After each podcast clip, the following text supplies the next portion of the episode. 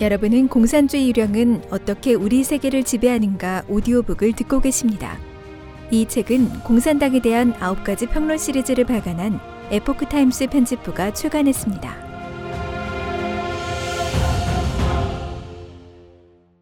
제5장 서방에 침투하다 머리말 2016년 미국 대선은 우리가 최근 수십 년간 지켜본 선거 가운데 가장 극적인 선거였다.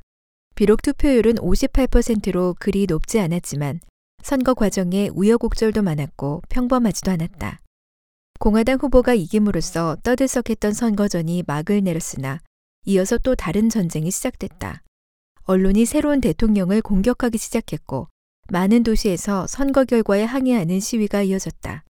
시위 참가자들은 나의 대통령이 아니다는 등의 구호를 외치는가 하면 새로 선출된 대통령을 인종차별주의자, 성차별주의자, 배타주의자, 나치 당원이라며 재검표를 요구하고 심지어 탄핵 절차를 밟겠다고 위협까지 했다.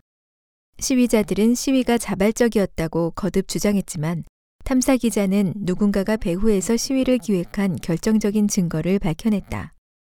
증언에 따르면 시위를 조직한 것은 좌파 직업 혁명가들이었고 이 단체들은 북한, 이란, 베네수엘라, 쿠바 등 사회주의 국가 혹은 독재 국가들과 복잡하게 연계돼 있었다.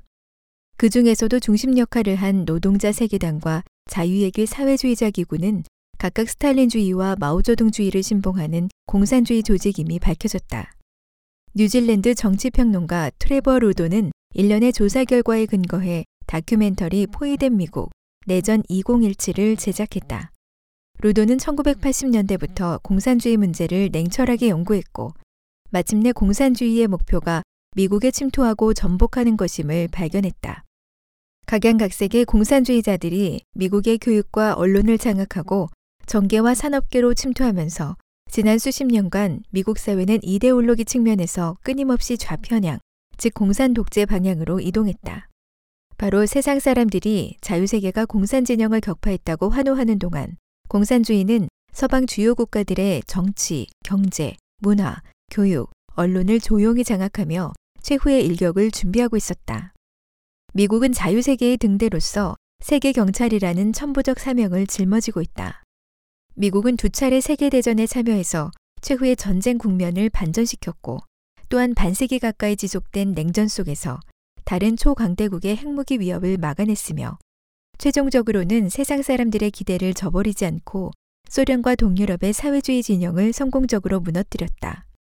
200여 년 전 미국 건국의 아버지들은 서방의 주요 신앙 체계와 철학적 이념을 연구하고 신중한 사색과 토론을 거쳐 불후의 정치학 경전인 독립선언과 미국 헌법을 편찬했다.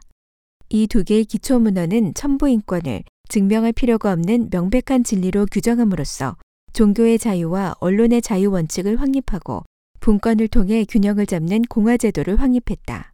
이 두 문헌은 예지가 있는 수많은 정치인, 그리고 경건한 신앙을 가진 미국 시민들과 함께 200년간 미국 사회의 평화와 안정, 번영을 보장해왔다.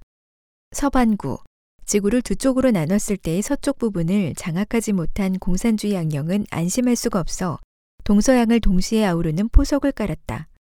사령은 인간 세상의 대표를 조종해 먼저 대동사회, 사람이 천지 만물과 융합된 사회라는 아름다운 비전을 그려놓고 다양한 인간 대리인을 선택한 후 각종 방식으로 궤변과 삿된 설을 퍼뜨리며 극히 교활하게 인류를 회멸하는 계획을 실행하였다. 공산주의 악령은 소련과 중국에서는 정권을 탈취해 사륙하는 방식으로 전통 문화를 파괴하고 도덕을 타락시켜 최후에는 인류를 회멸하려 한다. 한편 서방에서는 변화무쌍한 사기 수법으로 침투해 종교와 문화를 변이시키고 정치, 경제, 사회 조직을 통제함으로써 궁극적으로 인간을 타락시켜 회멸하는 목적을 달성하려 한다. 서방 국가에서는 공산당이 한동안 정권을 장악하지 못했기 때문에 공산주의 양령의 대리인들은 부득이 각양각색의 탈을 쓰고 각종 조직과 기구에 침투해 들어갔다. 공산주의를 추진하는 과정에서 적어도 네 갈래 방식으로 작용을 발휘했다. 첫째, 소련은 전복과 침투 방식을 사용했다. 소련 초기에 코민텔은 제3 인터내셔널을 설립해 전 세계로 혁명을 수출하는 도구로 사용했다. 1980년대 중국 공산당의 개혁 개방 이후 서방과 정치적, 경제적, 문화적 교류가 활발해지면서 다양한 방식으로 서방에 침투하기 시작했다. 둘째, 각국 공산당은 소련 공산당과 코민테른의 명령에 따라 전복 활동을 적극적으로 준비하고 계획했다. 셋째, 서방의 많은 정부가 경제와 사회가 불안정한 시기에 급하면 지푸라기라도 잡는 심정으로 각종 변형 사회주의 정책을 채택함으로써 서방 사회에서는 과거 수십 년간 끊임없이 좌편향 추세가 나타났다. 넷째, 각 나라에는 모두 공산당 동조자와 동정론자, 그리고 공산당에 이용당하는 대량의 유용한 바보들이 있는데 이들은 공산주의 양령이 자유자재로 사용하는 도구로 전락했다. 그들이 공산당과 함께 서방 국가 내부의 제5열, 공격 대상에 몰래 침투해 정보를 수집하고 여론전을 벌이는 지지자 혹은 동조자, 제5열이 돼 전통 문화를 파괴하고 사회 도덕을 타락시키고 공산 정권을 지원해 합법적인 정부를 전복하는 역할을 했다. 이번 장을 통해 다양한 각도에서 공산주의가 서방에 침투하는 과정과 수법을 묘사하고자 한다. 그림이 매우 복잡해 불가피하게 누락이 있을 수도 있다. 하지만 기본적인 단서만 파악한다면 하나를 보면 열을 알 수 있듯이 독자들이 각종 가면을 쓴 공산주의 양령의 마술을 명백히 가려낼 수 있으리라 믿는다. 여기서는 지면 제한으로 주로 미국의 예를 들지만 악마의 술수는 미국뿐만 아니라 다른 나라에서도 매우 유사한 수법을 쓴다는 것을 이해하기 바란다. 이 장에서는 공산주의가 유럽에 미친 영향도 포괄적으로 다루고자 한다. 1. 폭력 공산주의와 비폭력 공산주의. 수많은 사람이 생각하는 공산당은 모두 폭력과 갈라놓을 수 없는데 거기에는 이유가 있다. 사실상 공산당 선언에서 마르크스와 엥겔스가 부르짖은 것은 폭력이었다. 공산주의자들은 자신의 관점과 의도를 숨길 가치가 없다고 생각한다. 공산주의자들은 자신의 목적이 현존하는 모든 사회 질서를 폭력적으로 타도함으로써 이루어질 수 있다고 공공연히 선언한다. 공산당 선언이 발표된 후에 100여 년 동안 특히 러시아와 중국의 공산혁명이 모두 폭력을 주요 수단으로 삼았기 때문에 객관적으로 볼 때 세상 사람들은 공산주의의 또 다른 표현 형식인 비폭력 공산주의를 간과했다. 폭력혁명파의 마르크스주의는 레닌을 대표로 한다. 레닌은 두 방면에서 마르크스주의를 발전시켰다. 마르크스의 구상대로라면 공산주의 혁명은 경제가 발달한 자본주의 국가에서 먼저 폭발해야 하나 레닌은 낙후한 러시아에서도 똑같이 사회주의를 건설할 수 있다고 생각했다. 레닌의 또 다른 공헌은 그의 창당 학설이다. 레닌은 계급의식과 혁명의 요구가 노동자 계급 내부에서 자연적으로 생길 수 없기에 반드시 외부에서 혁명 요구를 노동자 계급에 주입해야 한다고 생각했다. 그래서 직업혁명가들로 구성된 엄격한 기율을 가진 정당을 조직해야 했다. 이 정당이 바로 프롤레타리아 선봉대 공산당이다. 레닌의 창당 학설의 본질은 폭력 조직과 테러 조직을 마르크스의 정치 경제학에 접목해 폭력과 기만에 의거한 공산주의 사기극을 실현하는 길을 설계해낸 것이다. 마르크스가 죽고 나서 그 이듬해 1884년 영국에서는 점진적인 방식으로 사회주의를 실현하는 단체 페이비언 협회가 탄생했다. 페이비언이라는 이름은 도피와 지연 전술로 유명한 고대 로마 장군 파비우스 막시무스에서 유래했으며 페이비언 협회의 상징은 양가죽을 쓴 늑대다. 페이비언 리뷰의 첫 번째 간행물의 표지에 이런 글이 적혀 있다. 파비우스 막시무스가 한니발에게 쓴 작전처럼 많은 사람이 파비우스를 시간만 끈다고 책망했지만 그는 여전히 극도의 인내심을 가지고 때를 기다린다. 일단 때가 오면 파비우스처럼 전력을 다해 출격해야 한다. 그러지 않으면 공연히 한바탕 기다렸다가 헛수고만 하는 것이다. 페이비언 협회는 평화적 점진적 사회주의를 표방했다. 그래서 곳곳에 구멍을 뚫는 침투 전략을 창안해냈다. 페이비언 협회는 자기 구성원들의 활동을 제한하지 않았다. 그뿐만 아니라 그들로 하여금 내각 총리, 고위 행정관료, 대기업가, 대학 총장, 주교 등 중요 인물들의 수행원이 되도록 격려하거나 그들을 받아들이는 데 동의하는 단체들에 가입시킨 후 그 경로를 통해 그들의 사상을 의사결정권이 있는 인물들에게 주입했다. 페이비언 협회 설립자인 시드니 웨브는 우리는 우리가 말하는 소위 침투 정책을 굳게 믿는다. 즉, 우리는 사회주의 사상과 사회주의 계획을 사회주의를 완벽하게 신봉하는 사람들의 사상에 주입할 뿐만 아니라 우리와 견해가 다른 사람들의 사상 속에도 동시에 주입해야 한다. 우리는 전력을 다해 자유당이나 급진주의자들 속에서 이런 선전을 진행할 뿐만 아니라 보수당 사람들 속에서도 이런 선전을 진행한다. 노동조합 운동가와 합작주의자들 속에서도 이런 선전을 진행하고 고용주 금융가들 속에서도 이런 선전을 진행한다. 기회만 있으면 우리는 우리의 방향에 부합하는 이념과 계획으로 그들을 공격한다. 페이비안 협회 구성원 중에는 청년 지식인이 많았는데 그들은 가는 곳마다 연설을 하고 서적, 잡지, 소책자를 출판해 사회적으로 큰 영향을 끼쳤다. 20세기가 되자 페이비안 협회 구성원들은 정당 활동에도 참가하기 시작했다. 페이비안 협회의 4대 구성원 중 하나인 시드니 웨브는 갓 설립된 노동당 전국 집행위원회의 페이비안 대표가 됐다. 그는 노동당 당헌 초안과 강령 초안을 작성하고 각 정책을 지도하면서 페이비안 사회주의가 당의 지도 사상이 되도록 노력했다. 페이비안 협회는 미국에서도 영향력이 매우 크다. 페이비언주의 단체뿐만 아니라 페이비언 사상은 유명 대학교의 문과대학에도 큰 영향을 미쳤다. 레닌의 폭력 공산주의든 페이비언 협회의 비폭력 공산주의든 배후에는 모두 공산주의 악령이 통제하고 있어 궁극적인 목적에는 아무런 차이점이 없다. 따라서 레닌식의 폭력 공산주의도 비폭력적인 수단을 배제하지 않는다.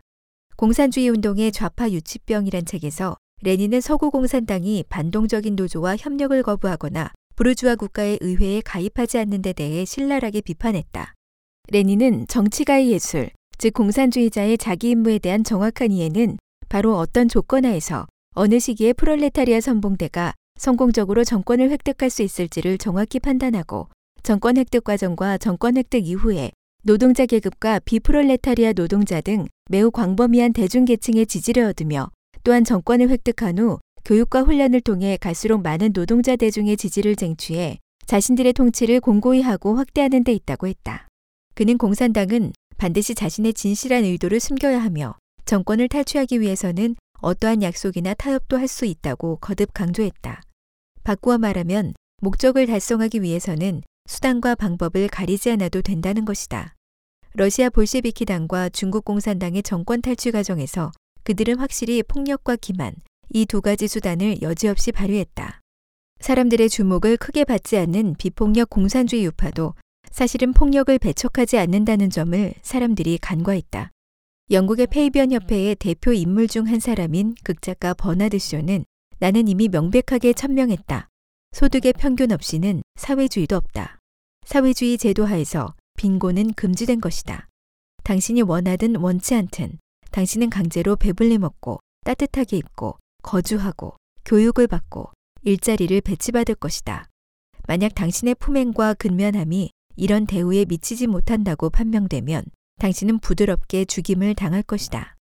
위장에 능한 페이비언 협회는 말주변이 좋은 버나드 쇼를 선택해 비폭력 사회주의의 음흉한 목적을 온정이 넘치는 것처럼 포장하고 최후에 가서야 비로소 흉악한 몰골을 드러냈다. 서방 국가에서 공산주의 운동이 고조되던 시기, 공산당 분자와 그들의 각종 로비 조직, 그리고 선동에 현혹된 청년들이 견해가 다른 언론을 압박하기 위해 사람마다 무서워하는 공포 분위기를 조성하고 때리고 부수고 강탈하고 불지르고 암살하고 폭파하는 등의 폭력 수단을 서슴없이 사용했다. 그들의 행위는 공산당과 판박이었다. 2. 코민텔은 첩보전, 루머전.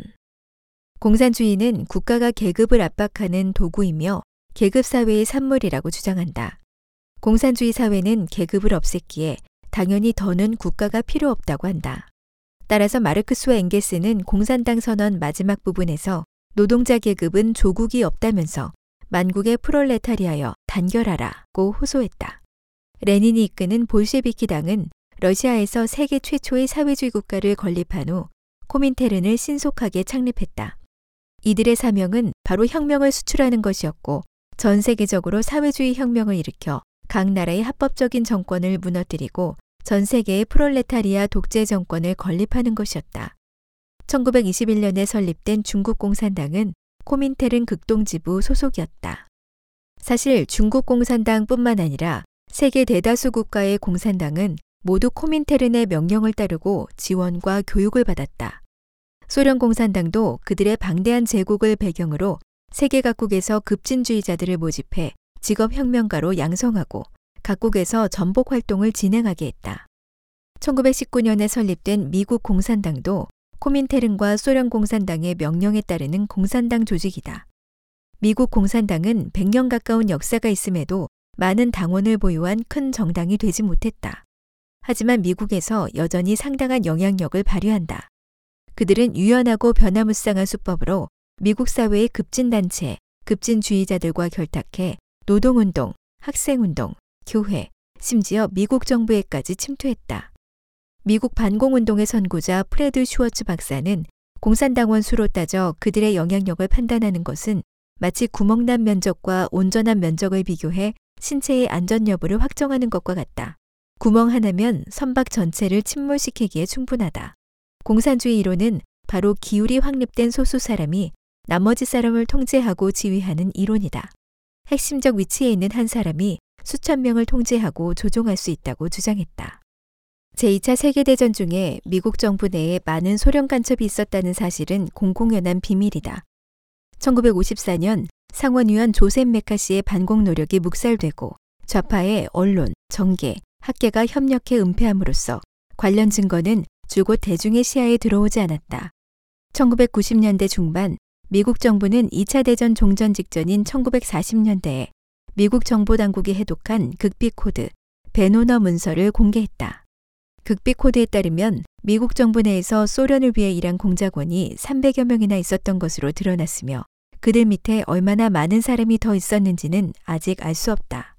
일부 간첩은 루즈벨트 정부에서 고위직에 올라 민감한 극비 정보를 접할 수 있었고 일부는 직권을 이용해 미국의 정책 방향에 영향을 미칠 수 있었다. 그들 중에는 원자폭탄 기술과 기타 군사기술 기밀을 소련에 넘겼다가 전기의자 처형을 당한 로젠버그 부부, 재무부 차관보 해리 덱스터 화이트, 국무부 관료 엘저 히스 등이 있다. 베노나 프로젝트는 빙산의 일각만을 밝힌 것으로 도대체 얼마나 많은 미국 정부의 기밀 문서가 소련으로 유출되는지는 아직도 알 수가 없다. 그러나 무엇보다 중요한 것은 일부 소련 간첩이 고위직에 포진해 미국 정부의 중요한 결정에 중대한 영향력을 행사했다는 점이다. 제2차 세계대전 종전 직전에 열린 얄타 회담에서 루즈벨트 대통령의 고문 엘저 히스는 전후 영토 처리 문제, 포로 교환 문제, 유엔 헌장 제정 문제 등 중대사항 결정 과정에서 결정적인 역할을 했다. 해리 덱스터 화이트는 재무부 장관이 가장 신뢰한 조력자 중 한 명으로 중요 정책 결정에 많이 참여했고 브레튼 우즈 체제의 주요 설계자 중 한 사람이자 국제통화기금과 세계은행의 창설자 가운데 한 사람이기도 하다. 1941년에 국민당을 움직여 공산당 지하당원 지차오딩을 재정부 고위 관료로 임명하게 한 사람이 화이트인데 이 지차오딩이 국민정부를 도와 설계한 금원권 개혁이 국민당 정부의 신용을 실추시켰다. 역사학자들은 소련 간첩과 친공 분자들의 영향으로 미국이 1940년대 후반의 국공내전에서 국민당에 대한 군사 원조를 중단했고 그것이 국민당이 중국 대륙을 잃게 된 주요한 원인 중 하나라고 믿고 있다. M. 스탠턴 에반스 등의 학자들은 정책에 영향을 미치는 것이야말로 소련 간첩이 발휘하는 가장 중요한 역할이라고 강조했다.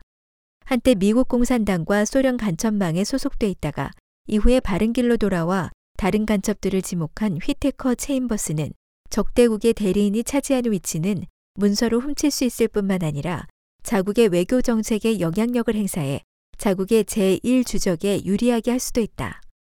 이는 일부 특별한 순간은 말할 것도 없고 수없이 많은 일상적인 의사결정에도 반영된다고 했다.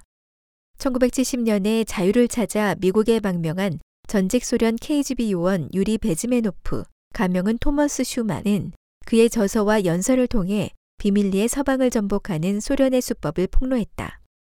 베즈메노프는 제임스 본드의 007 같은 첩보 영화에 영향을 받은 많은 서양인이 소련의 전복 수법 역시 간첩을 통해 정보를 빼내고 교량을 폭파하는 등일 것이라고 생각하는데 사실은 전혀 다르다고 했다. 베즈메노프는 KGB는 전체 인력과 물자 중 10에서 15%만 전통적인 첩보전에 투입하고 대량의 인력과 물자는 이데올로기 침투와 전복 활동에 사용한다면서 전복 전략의 과정, 영역, 수단 등을 상세하게 설명했다. 통상적으로 전복은 4개의 단계로 나뉘는데 첫 번째 단계는 적대국의 문화적 태폐와 사기 저하를 조성한다. 두 번째 단계는 국가와 사회 불안을 조성한다. 세 번째 단계는 위기를 조성하는데 위기는 세 가지 국면을 초래할 수 있다. 즉, 내전, 혁명 또는 외적의 침입이다. 이 위기 때 공산당은 네 번째 단계를 시작하는데 바로 이 기회를 틈타 정권을 탈취하고 나아가 국면을 안정시켜 일당 독재 국가를 만든다. 베즈메노프의 견해에 따르면 공산당의 침투 목표는 주로 3대 영역이다. 사상 영역, 종교, 교육, 언론, 문화 등 권력 기구 영역, 정부, 법원, 경찰, 군대, 외교기구 등 사회생활 영역, 가정, 의료, 건강, 종족, 노사 관계 등이 바로 그것이다. 베즈메노프는 평등의 관념을 예를 들어 공산당이 어떻게 문화 침투를 통해 한 걸음 한 걸음씩 사회 불안을 조성하고 혁명의 적기를 만들어내는지를 설명했다. 첩보원들은 각종 방식으로 절대 평균주의를 선전하며 사람들이 자신의 정치 경제 상황에 불만을 품게 한다. 불만이 커지면 생산성에 영향을 미치고 노사 관계에 영향을 미쳐 연쇄 파업과 경기 침체 등을 초래한다.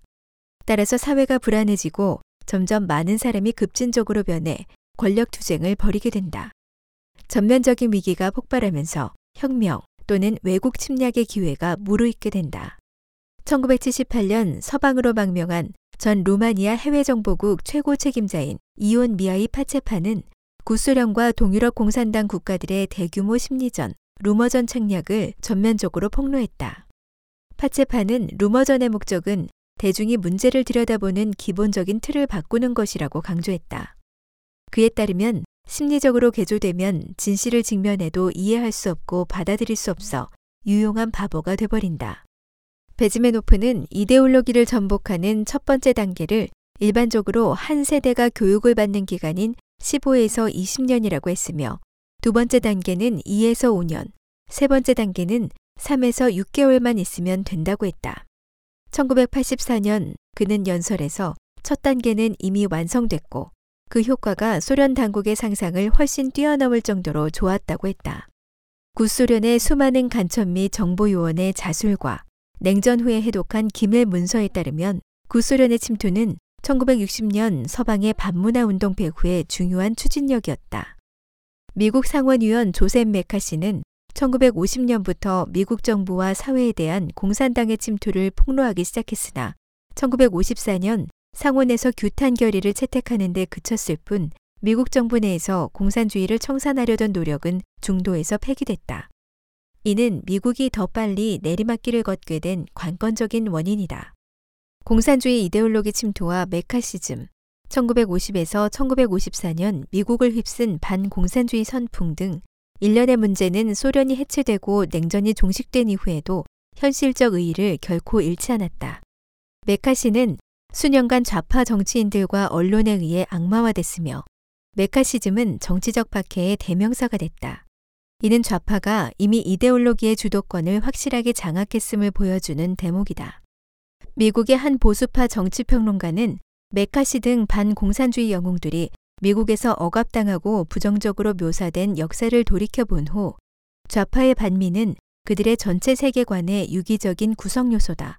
자유주의자는 간통한 자, 포르노업자, 낙태권을 선동하는 자, 범죄자와 공산주의자를 위해 권리를 쟁취한다. 그들은 본능적으로 무정부 상태를 지지하고 문명을 반대한다. 자유주의자의 입장에서 피할 수 없는 것은 바로 배신이다. 라고 했다. 3. 루즈벨트의 뉴딜 정책에서 진보주의. 1929년 10월 24일 검은 목요일. 뉴욕 증시가 무너졌다. 위기는 금융 재정 분야에서 시작돼 경제 전반으로 퍼졌고 주요 서방 국가도 재난을 모면하지 못했으며 실업률은 25%대에 이르렀다.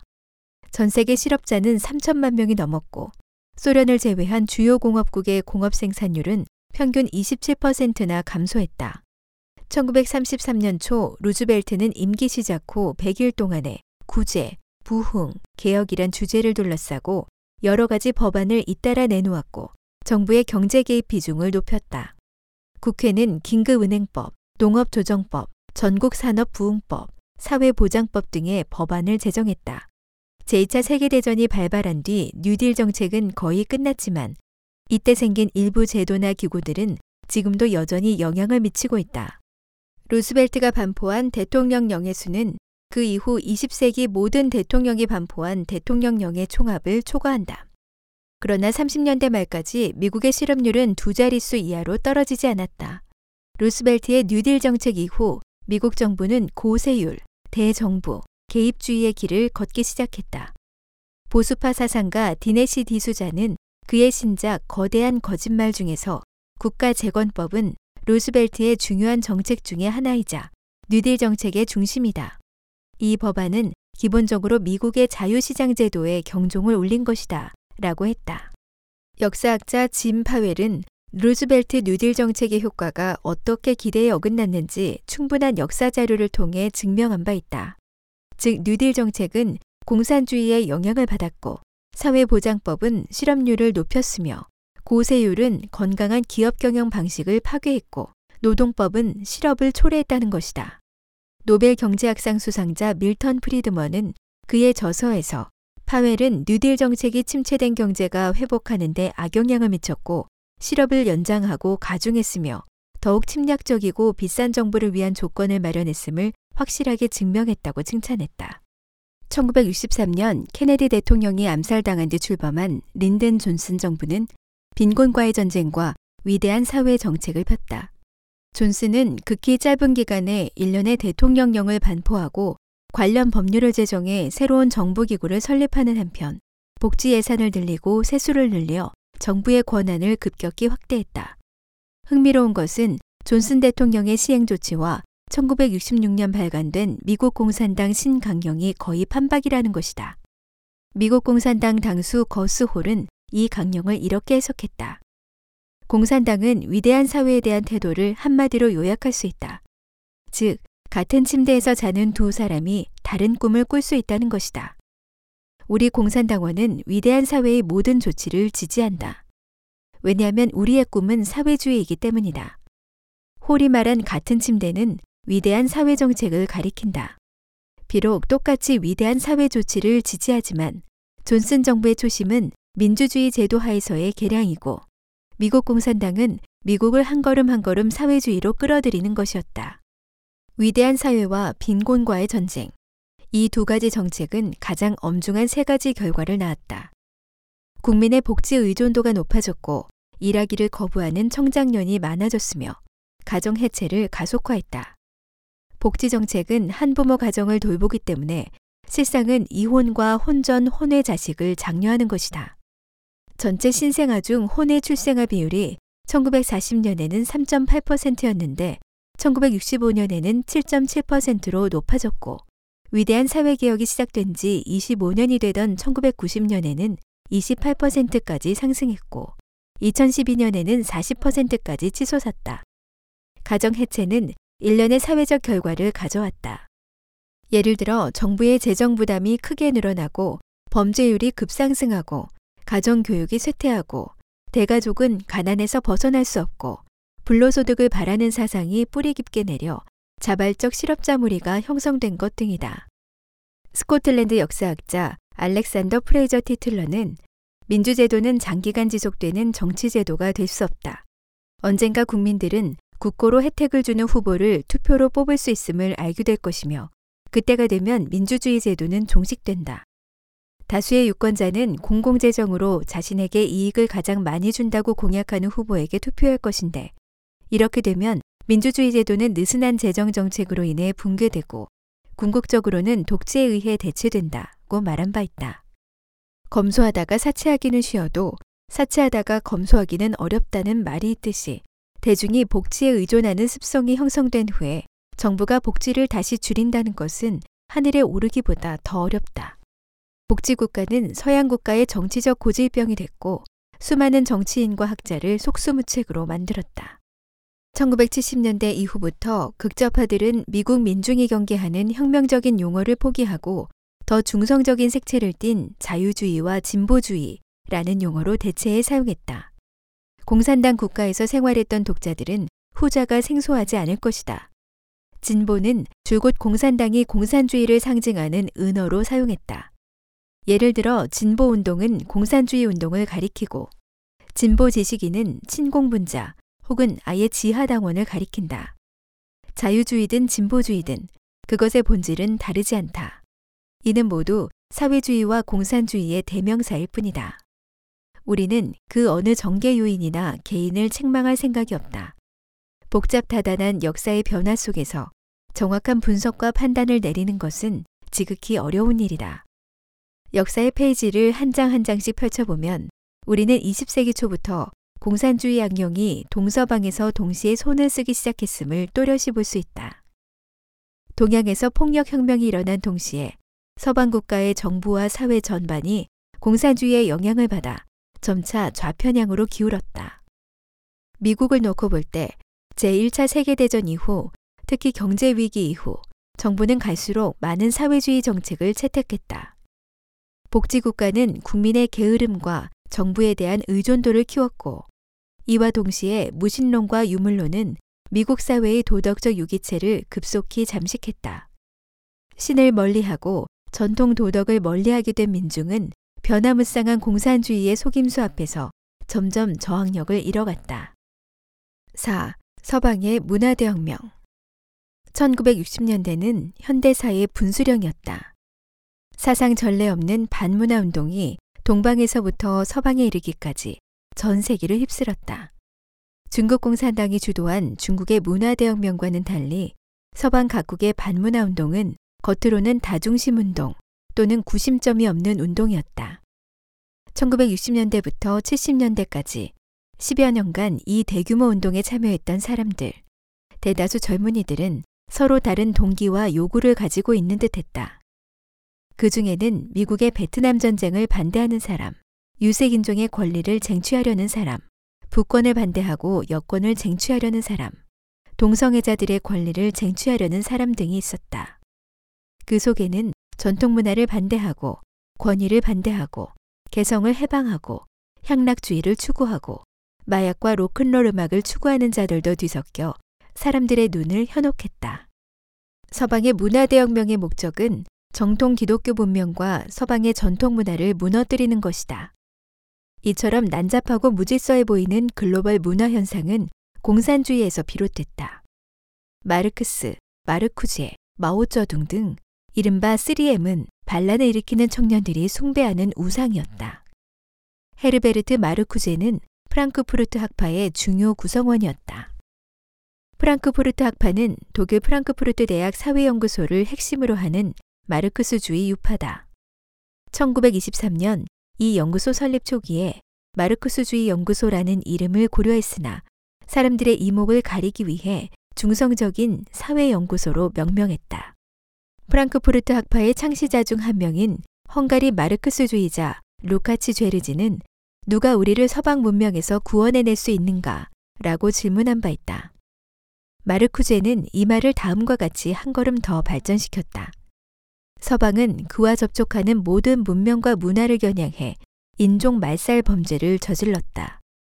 미국과 서구 문명은 세계에서 가장 큰 인종차별주의, 성차별주의, 배척주의, 반유대주의, 파시즘, 나르시시즘의 집결지다.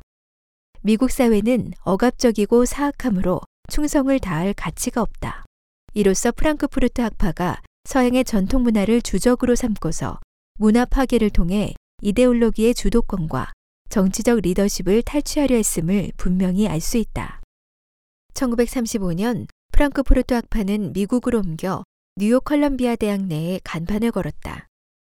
프랑크푸르트 학파는 미국 본토의 좌파 지식인과 함께 마르크스주의와 그 변종들을 전파해 이후 미국 청소년 몇 세대를 망가뜨렸다. 마르크스주의와 프로이트의 범성욕설을 받아들여 성에 대한 문명의 억압을 풀어줄 것을 주장한 마르쿠제는 성해방 트렌드를 추진한 주요 인사 중 한 명이다. 마르쿠제는 자유와 해방을 얻으려면 반드시 인간 본능에 대한 자본주의 사회의 과도한 억제를 폐지해야 하며 이를 위해서는 반드시 모든 전통적인 종교와 도덕, 질서와 권위를 반대해 전 사회를 무절제한 향락을 누리면서 일할 필요가 없는 유토피아로 만들어야 한다고 생각했다. 마르쿠제의 대표 작품 에로스와 문명은 프랑크푸르트 학파의 방대한 저서들 속에서 중요한 위치를 차지하고 있는데 그 이유는 두 가지다. 하나는 이 책에서 마르쿠제는 마르크스 사상과 프로이트 사상을 결합해 마르크스의 정치 경제적 비판을 신 마르크스주의의 문화 심리 비판으로 바꾸었다는 점이다. 다른 하나는 이 책이 프랑크푸르트 학파와 청년 독자 사이에 가교가 돼 반항 철학을 직접 1960년대의 반항 운동으로 전환했다는 점이다. 마르쿠제는 반문화 운동은 가히 한 차례 문화 혁명이라고 할 수 있다. 왜냐하면 이 항의가 겨냥한 것은 기성사회의 도덕을 포함한 문화체계 전체이기 때문이다. 한 가지 분명한 것은 전통적인 혁명 이념과 혁명 전략은 이미 종결됐다는 점이다. 이런 관념은 너무나 진부하다. 우리는 반드시 분산하는 방식으로 이 체계를 사분 오열시켜야 한다고 했다. 프랑크푸르트 학파의 어렵고 난해한 이론을 이해할 수 있는 반항적인 청년은 몇 안 됐으나 마르쿠제 사상의 취지는 간단 명료했다. 즉 반전통, 반권위, 반도덕으로 치닫고 성, 마약, 로큰롤에 무절제하게 빠지며 전쟁하지 말고 사랑을 하는 것이다. 모든 권위와 규범에 대해 아니오라고만 말하면 고상한 혁명 사업에 참여한 셈이다. 이러한 감각적이고 자기 만족적인 혁명은 얼마나 싸고 간편한가. 반드시 강조할 것은 비록 많은 반란 청년이 자발적이었지만 가장 급진적이며 운동의 최선두에 선 학생 지도자들은 국제 공산주의의 통제를 받았다는 점이다. 그 중에는 쿠바에서 훈련을 받은 민주사회 학생회 SDS의 학생 지도자가 포함된다. 학생들의 항의 운동은 공산주의 단체가 직접 추진한 결과였다. SDS에서 분리돼 나간 극좌익 단체 웨더맨은 1969년에 발표한 성명에서 아시아, 아프리카, 라틴 아메리카의 혁명적 인민과 미국을 비롯한 제국주의의 모순은 현재 세계의 주요 모순이다. 이 모순이 발전함으로써 전 세계 인민이 미 제국주의와 그 앞잡이를 반대하는 투쟁을 촉진했다고 했다. 이는 그 당시 중국 공산당의 2인자 림비아오가 인민전쟁 승리 만세에서 한 말이다. 문화대혁명이 중국 문화와 사회에 불가역적인 파괴를 조성한 것처럼 서방 사회 문화를 전복한 반문화 운동도 마찬가지로 보기만 해도 끔찍했다. 첫째, 그것은 많은 비주류 문화, 하층 문화, 변이 문화를 주류 문화로 만들었다. 성해방, 마약, 로큰롤은 청소년의 도덕적 관념을 빠르게 잠식했고 그들에게 신을 반대하고 전통을 반대하고 사회를 반대하는 잠재적인 타락 역량을 길러줬다.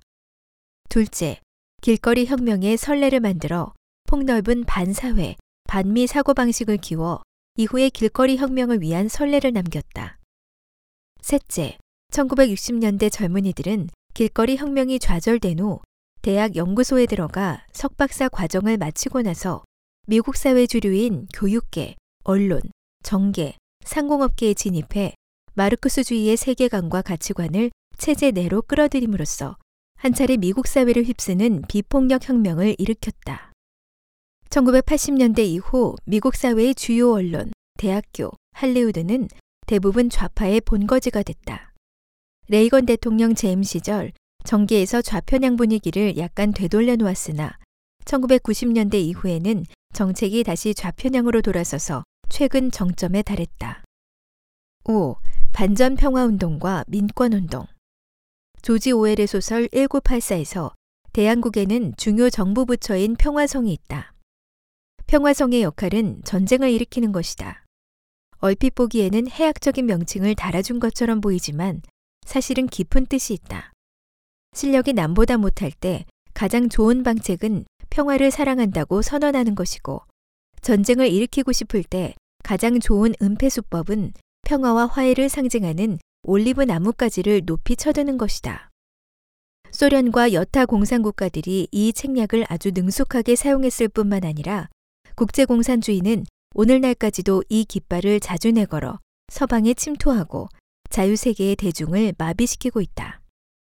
세계 평화 평의회 WPC는 1948년에 설립됐다. WPC의 첫 사무총장 졸리오 큐리는 프랑스 물리학자이자 프랑스 공산당 당원이었다. 당시 제2차 세계대전이 막 끝났고 미국은 원자폭탄을 성공적으로 연구 제작한 유일한 나라였다. 소련은 세계 평화를 전쟁 압력을 완화하는 도광양회, 자신의 능력을 드러내지 않고 힘을 키우며 기다림의 수단으로 대대적으로 보급했다. WPC는 소련 공산당 산하의 소비에트 평화위원회에서 직접 통제했으며 전 세계적으로 소련은 평화를 사랑하는 국가라고 허풍을 떨었고 미국을 세계 제1의 전쟁광이자 평화의 적이라고 불렀다. 소련은 세계 노동조합 연맹, 세계 청년연합, 국제 여성연합, 국제 기자연맹, 세계 민주청년연맹, 세계 과학자협회 등 대량의 조직단체를 육성했다.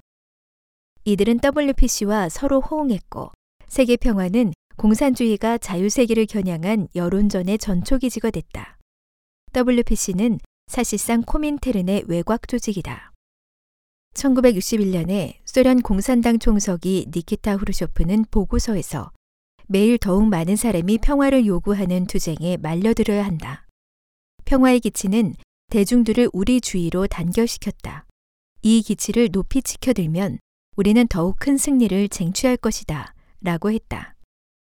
미국 공산당 서기 거스홀은 이에 즉각 호응하면서 평화를 위한 투쟁을 확대할 필요가 있으며 더욱더 많은 사람을 참여시키고 그것이 모든 지역사회, 국민단체, 노동조합, 교회, 가정, 거리, 대중집회지의 주 관심사가 되게 해야 한다고 했다.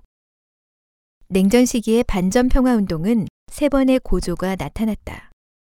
첫 번째는 1950년대 초에 등장했고, 두 번째는 1960년에서 70년대 베트남 전쟁 때 나타났다. 소련 정보기구 GRU, 소련 총참모부 정보총국의 약칭, 소련 정보기구의 대령 출신으로 1992년 미국으로 망명한 스타니슬라프 루네프의 증언에 따르면 베트남 전쟁에서 소련이 서방의 반전 선전에 쏟아부은 돈은 북베트남에 지원한 군사 경제 비용의 두 배에 달했다.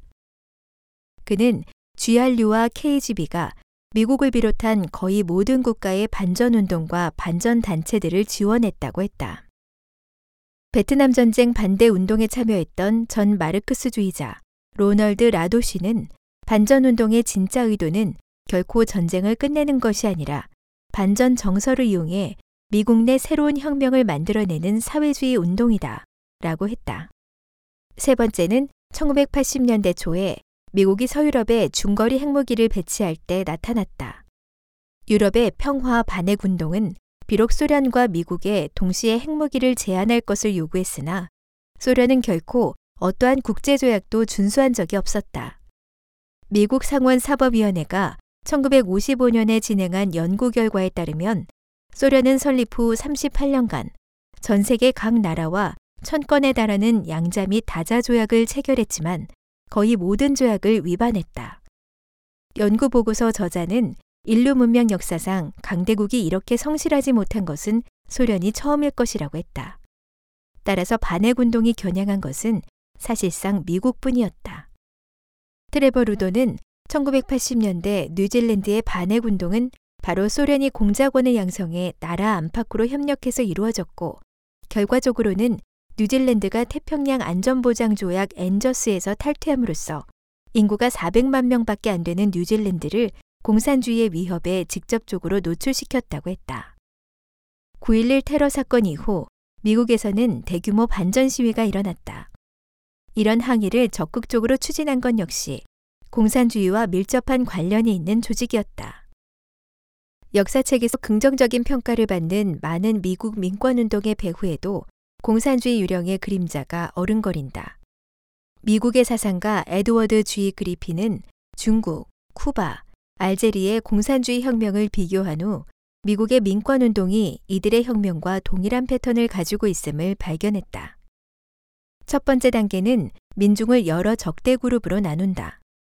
두 번째 단계는 통일 전선을 형성해 어떤 운동 하나가 보편적 지지를 받는 것처럼 허상을 만든다. 세 번째 단계는 반대파를 타격한다. 네 번째 단계는 폭력을 선동한다. 다섯 번째 단계는 혁명을 연출하는데 실제로는 기회를 엿보고 쿠데타를 일으켜 정권을 빼앗는 것이다.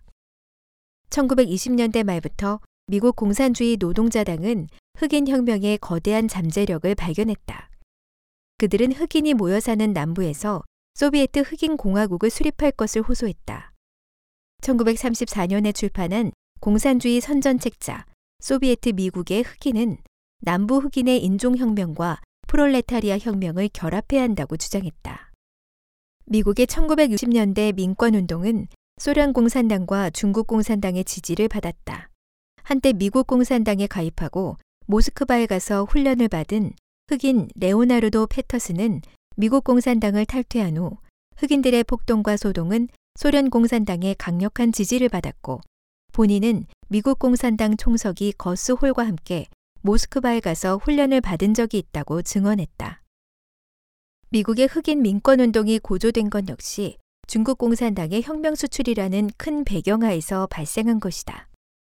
1957년 이후 중국 공산당의 외교 사상은 점차 급진적으로 전환돼 1965년에는 공공연히 세계 혁명의 깃발을 내걸고 광대한 농촌, 아시아, 아프리카, 라틴 아메리카가 세계의 도시, 서유럽, 북아메리카를 포위하는 길을 걸을 것을 호소했다. 흑인 민권운동 가운데 가장 폭력적인 색채를 띤 조직인 혁명 행동운동과 마오쩌둥주의의 검은 표범당 블랙팬서 등은 모두 중국 공산당의 지지를 받거나 직접적인 영향을 받았다. 혁명 행동운동은 폭력혁명을 주장했는데 주류 사회로부터 위험한 극단주의 조직으로 간주돼 1969년 후에 해체됐다. 블랙팬서는 형식에서 내용까지 모두 중국 공산당을 따랐는데 내세운 슬로건은 권력은 총구에서 나온다. 모든 권력은 인민에게 속한다였고 마오 주석 어록은 필독서였다. 중국 공산당과 마찬가지로 블랙팬서는 폭력혁명을 주장했다. 블랙팬서의 지도자였던 엘드리지 클리버는 1968년에 대학살이 곧 도래할 것이다. 흑인 해방의 폭력 단계가 도래하면 널리 알려질 것이다. 총성과 선열 속에서 미국은 붉게 물들게 될 것이다. 시체는 거리에 더미로 쌓일 것이다. 라고 예언했다. 다른 사람들도 폭력, 게릴라전, 심지어 테러리즘을 부추겼다. 수많은 흑인 집회에서 참가자들은 홍보서, 빨간 비닐 표지로 만든 휴대용 마오 주석 어록을 흔들었다. 회의 현장의 붉은 바다는 중국에서 비슷한 시기에 목격된 광경과 놀랄 정도로 흡사했다. 민권운동의 아주 많은 요구사항이 주류 사회에 받아들여졌으나 급진적인 흑인 혁명 조직은 사라지지 않았고 최근에 흑인의 목숨도 소중하다는 운동 중에서 다시 출현했다. 전 세계인은 모두 평화를 희망한다. 평화주의 사상과 실천은 수천 년 전 고대로부터 기원했고 20세기 이래 일부 선견지명과 사랑하는 마음을 간직한 인물들이 국가 간 오해와 적대감을 해소하기 위해 동분서주했다. 역사적인 원인으로 미국 등 서방 국가에서 인종차별 현상이 존재하기에 인종차별을 없애기 위한 대중의 교육과 선전, 심지어 항쟁도 이해할 수 있다. 그러나 공산주의 양령은 사회적으로 존재하는 사상 동향과 갈등을 이용해 이간질하고 증오를 부추겨 폭력을 조장하고 애초에 악의가 없는 대중을 기만하고 말려들게 했다.